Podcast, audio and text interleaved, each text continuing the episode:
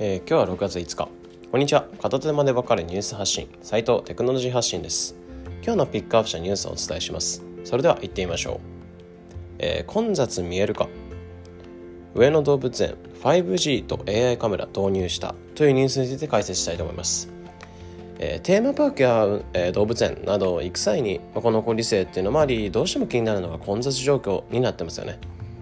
まあ、特に分かりやすい例がディズニーリゾートですよね。まあ、最近だとその人数制限とかしてるので混雑してるっていう話はあんまりないんですけど、まあ、どこがどれだけ混んでいるかっていうのが、まあ、ディズニーリゾートに関してはウェブサイトで分かるようになっているので、まあ、空いてるアトラクションだったりとかそこから回っていく計画っていうのを立てる人もいますよね。でそんな中あの上野動物園が最新技術っていうのを使い、えー、混雑を見える化する取り組みっていうのを開始しましたそれが 5G と AI カメラっていうのを使ったものですまあ、これはどういうものかというと園内園内に AI カメラっていうのを設置して、まあ、そのカメラが映像を映像を撮って、まあ、それを解析して、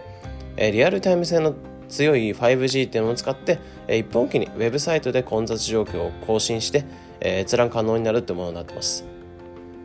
でこのポイントとしては通常ではどれぐらい混んでいるか。人の目では感覚的にしかわからないんですが、まあ、AI の、えー、情報処理能力っていうのは高い高い情報処理能力っていうのを使って、まあ、正確に処理して。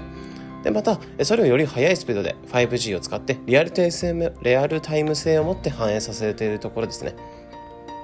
でまた 5G は大量のデータを多く早く届けることは可能なんですが、まあ、遠くまで届けるのは、まあ、多くの基地局が必要だったりっていうのになってきますが、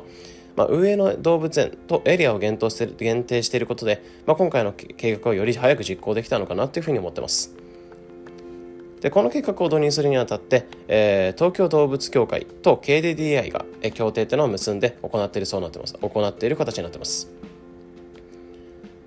まあ、こういった、えー、今後カメラだったり 5G を使って、えー、その混雑状況を見える化するっていう、まあ、今後多くでこういったカメラっていうのは導入されそうですね。まあ、テーマパークだけでなくデパートやスーパーなどちょっとしたところでも使っていけそうなのかなというふうに思ってます。まあ、これで解析した情報っていうのを例えば、えー、今でいう Google マップとか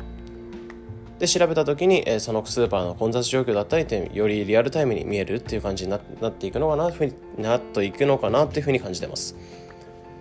まあ、混雑の見える化がされて少しでもストレス少なく出かけられるようになりたいですね。で今回は混雑見えるか上野動物園 5G と AI カメラ導入したというニュースについて解説しました。本日のピックアップしたニュースは概要欄のリンクから見れますのでぜひ。このような形でこのチャンネルでは日々更新される情報テクノロジーに特化しできるだけ分かりやすくお伝えしております。日々の情報収集に役立つければ嬉しいです。また忙しい方向けに毎日ニュースのポイントを絞って配信する無料の LINE アットピックニュースも運営しておりますのでまだご登録がお済みでない方はぜひ概要欄のリンクから無料登録待ってます。それでは良い一日を。